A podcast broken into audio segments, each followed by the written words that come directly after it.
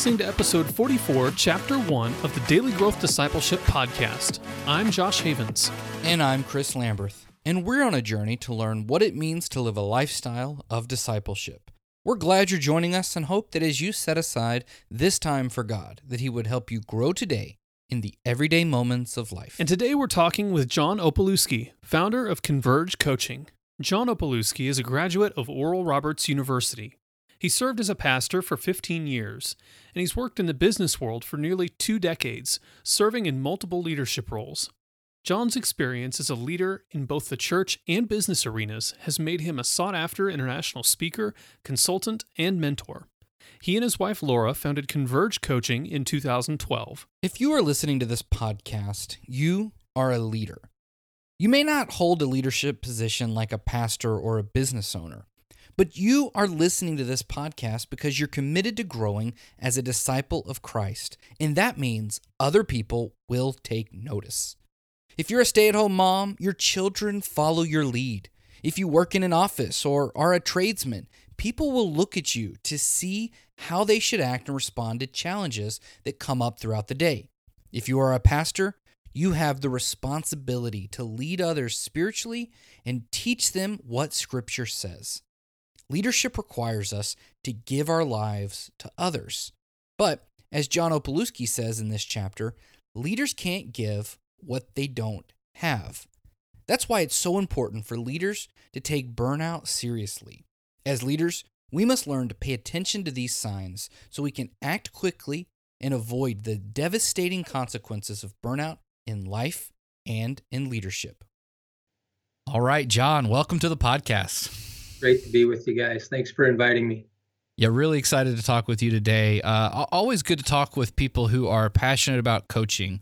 Um, as our listeners know, we just recently came off an episode with our pastoral coach, but coaching has influenced our lives in a very significant way over the past uh, few years. And so um, anyway. Seriously wouldn't be where we are today without it. Exactly. And so um, really good to talk with you about uh, your ministry, Converge Coaching. So I think that's got to be the place where we got to start. Um, what is Converge Coaching, and then why did you start it, or where? How did God lead you to this?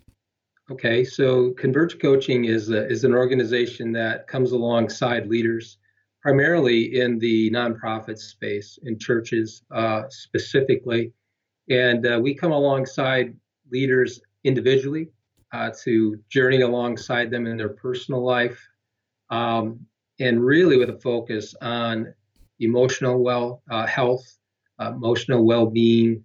Um, And then we also uh, work with them on a consulting level too, organizationally, because we, you know, we felt like the, uh, a leader's personal life definitely impacts his professional uh, life, and vice versa. Uh, if the professional side of life is is not very good, and they're really struggling, that has a, an impact on their personal life. So we um, we uh, started Converge Coaching officially about seven years ago, but really started it about fifteen years ago. Uh, where pastors started to uh, find me, uh, beat a door to my, beat a path to my door, and um, we started just uh, listening. A lot of them were telling us things about their lives that were, they wouldn't tell anybody else, and uh, one thing led to another, and we founded the uh, company uh, seven years ago, and um, and our mission really is simple: it's to help leaders lead better, uh, lead longer, and have more fun along the way, uh, enjoy it more. And I think God's big enough, I guess, that that's a way to put it, to, for us to do all three.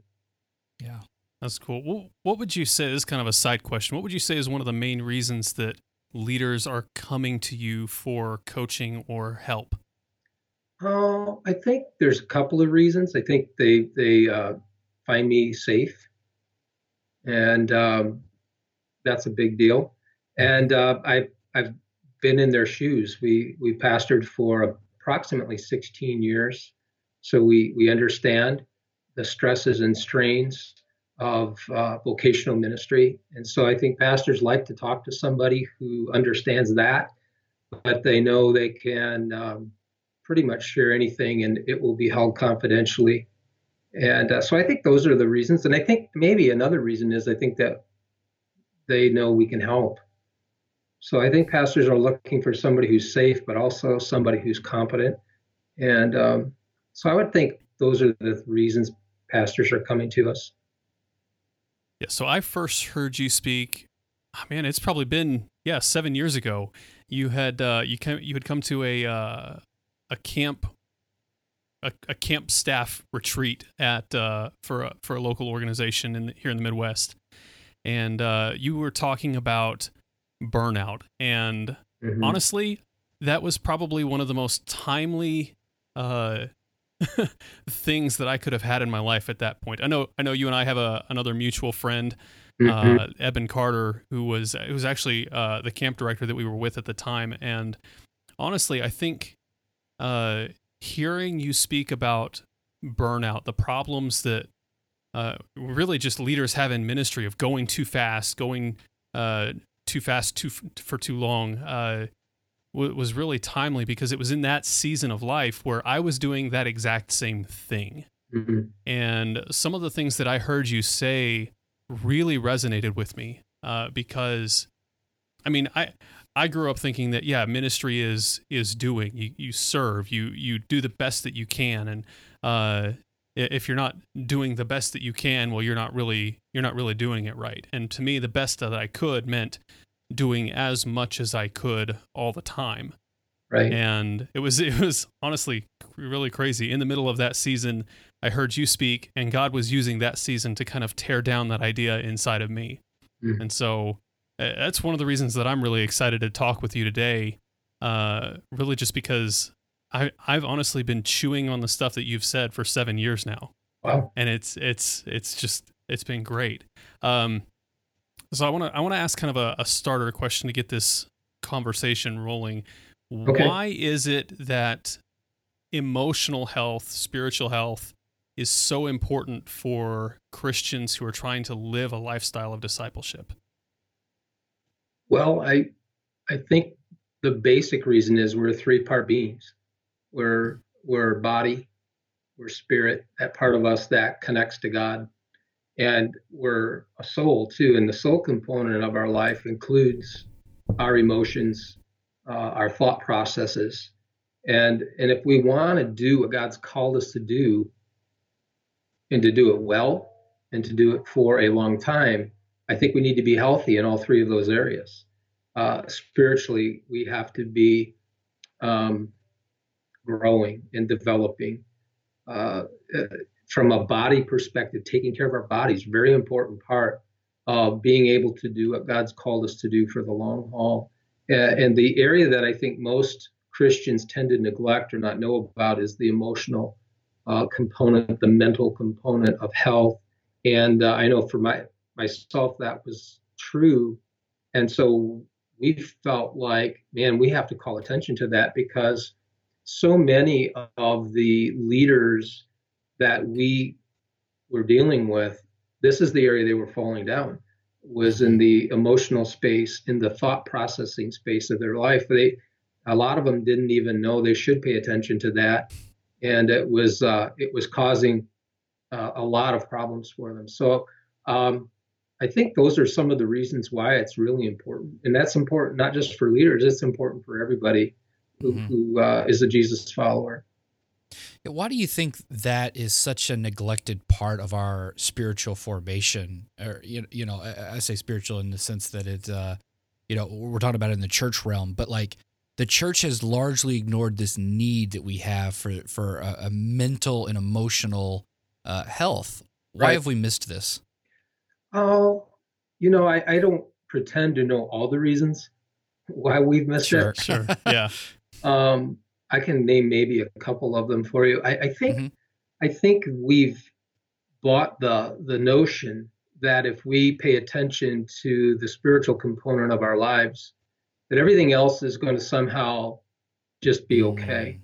you know. And uh, I, and I've actually heard believers tell me that, uh, leaders tell me that as well. That, you know, John, if I if I really pay attention to the emotion, to the spiritual component of my life, then I really don't need to pay attention to the emotional part of my life. And, and uh, I would always challenge that by saying, well, okay, if that's true, then that means I can eat whatever I want to eat. I don't have to exercise. But as long as I pray and I read Scripture and I study, then physically I'll be healthy. Mm-hmm. And and and that kind of opened up the dialogue. But I think that's I think part of it is just we've we've kind of we we've kind of looked at life as we're only spirit, and and that's not true. Yeah. Um, so I think I think part of it's that. I think some of it's ignorance. I think some of it is fear-based. You know, because well, if we start talking about emotions in church, or we start talking about depression or anxiety in church, what can of worms are we opening up here? Mm-hmm. So I think maybe that's got something to do with it a, a, as well. Um, and I'm sure there's a whole boatload of other reasons why, but those are two that kind of bubbed to the top for me. Yeah, that's a good point, because uh, we, we we we have this tendency, at least in our churches, right, to say something along the lines of, um, we're not a body that has a soul. We're a soul that has a body. And so, I mean, really what you're talking about is if we're three parts of ourselves, uh, mind, body, and spirit, is that we really have to look at ourselves in this new holistic way to understand discipleship in each of those uh, three areas. And, um, you know, I was reading, I'm reading a book right now by uh, Dallas Willard, uh, Renovation of the Heart. And he just got done with a section, um, Uh, t- talking about this very thing, about the, the different interrelations of, of the different parts, if you will, of us. But really, man, if if one of those parts is out of sync or out of alignment, the the whole engine, the whole machine is going to fail in some way. And so I, I think this is a really good point that you're making, is it's it's not possible to have a truly healthy uh, discipleship relationship with Christ if we're not looking at all three of those areas of our lives. Absolutely. I agree with that. Um, so you also deal a lot with, uh, you know, people burning out, like when these leaders, um, you know, get to a point where they realize, oh, wait a second, I've just been, you know, go, go, go, spirit, spirit, spirit. And then they've neglected mental and emotional health. Um, how, do, how can leaders know when they're getting to this point of burnout? What are some of the signs that start popping up that say, wait a second, maybe something is out of alignment in my life and I need to seek help and, and try to uh, get alignment back? So some of some of these are actually, all of these are going to be super practical. These are like warning signs, warning signals. That's what we love. um, we like practical. Yeah. So the, the, what, the first question I'll ask a leader is, how have you been sleeping? And if they've been uh, either having problems sleeping, or uh, they're, they're they're having a hard time sleeping at all, or they're sleeping way too much, and that and that's been extended over a period of time, that's a warning sign. That in and, in and of itself doesn't indicate burnout, but it is a warning sign uh, of it. Uh, I asked them about their appetite. Are you eating a lot more than normal, or have you lost your appetite? Uh, again, it's a, it's just a, a puzzle piece as we're trying to determine it. We, I asked them about, uh, tell me about your concentration and focus level. And if they tell me, uh, I'm really having a hard time focusing, I'm really having a hard time concentrating on anything. Again, that's that's just more evidence for me. Um, heightened ir- irritability is is a is a real uh, signal of burnout. Now, and here's the here's the tricky part of that.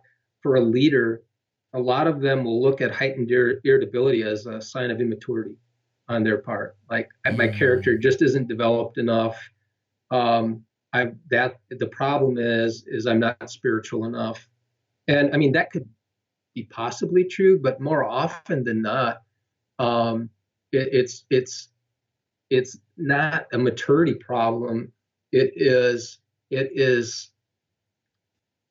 They, they they just don't have enough in the tank uh, mm-hmm. from an emotional perspective. Listen, you can't give what you don't have. Yeah. And if and if you're running on fumes uh, emotionally, you you will be irritable. It's just irritability sometimes is nothing more than a signal that you've overscheduled mm-hmm. and you need to back off. So we look at that. Um, another thing is we. When we ask a leader, when you look at your week coming up or your month coming up, what does that feel like to you?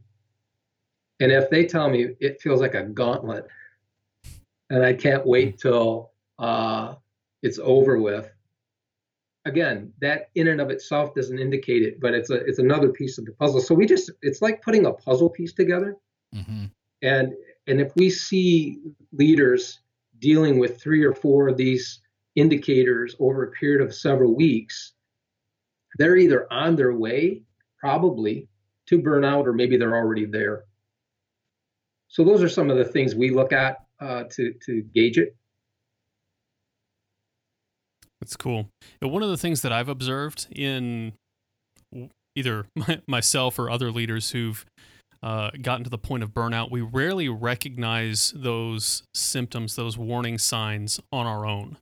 Mm-hmm. Um, we, I mean, like we can we can tell that something is wrong, but we can't put a finger on what exactly it is or what's causing it. And this is why I'm so thankful for coaching of some kind, because having someone to walk alongside us uh, who can ask us questions like this about our life, what we're doing, how we're sleeping, how we're eating, um, and really just cause us to take a, a moment and look at the things that we may not be seeing.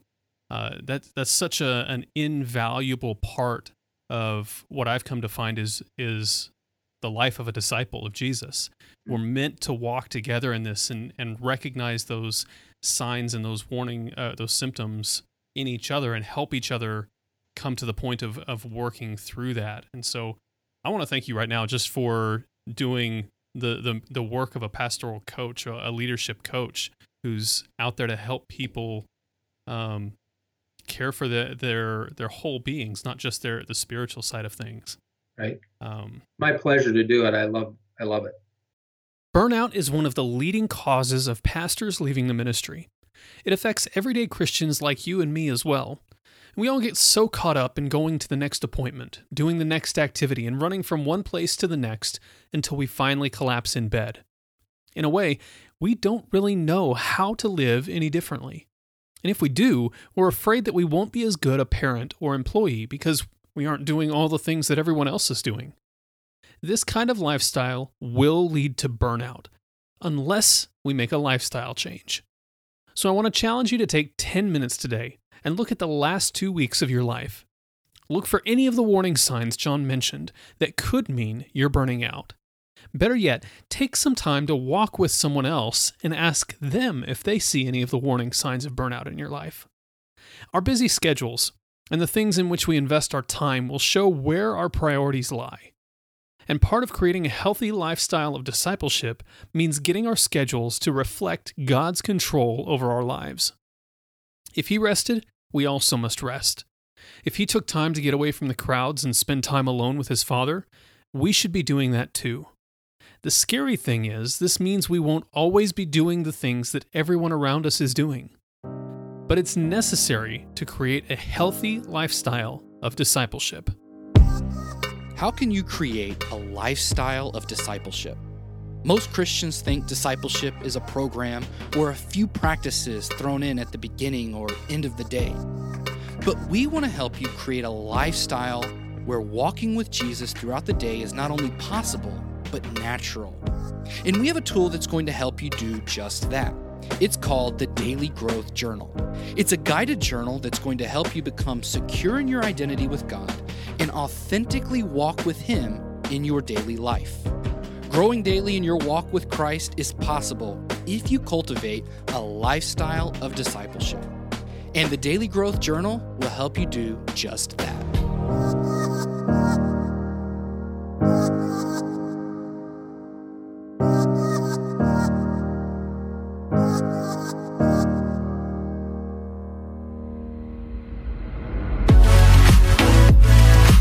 Thanks for listening to this episode of the Daily Growth Discipleship Podcast. To find out more about John's work, check out converge coach dot com. Then check out the next chapter in our conversation, where John tells his story of moving from pastor in burnout to a healthy lifestyle in the business world. If you want to stay up to date on everything happening at Daily Growth Discipleship, go to daily growth discipleship dot com and subscribe for free. You can also subscribe to this podcast on Apple Podcasts, Google Podcasts, and Spotify.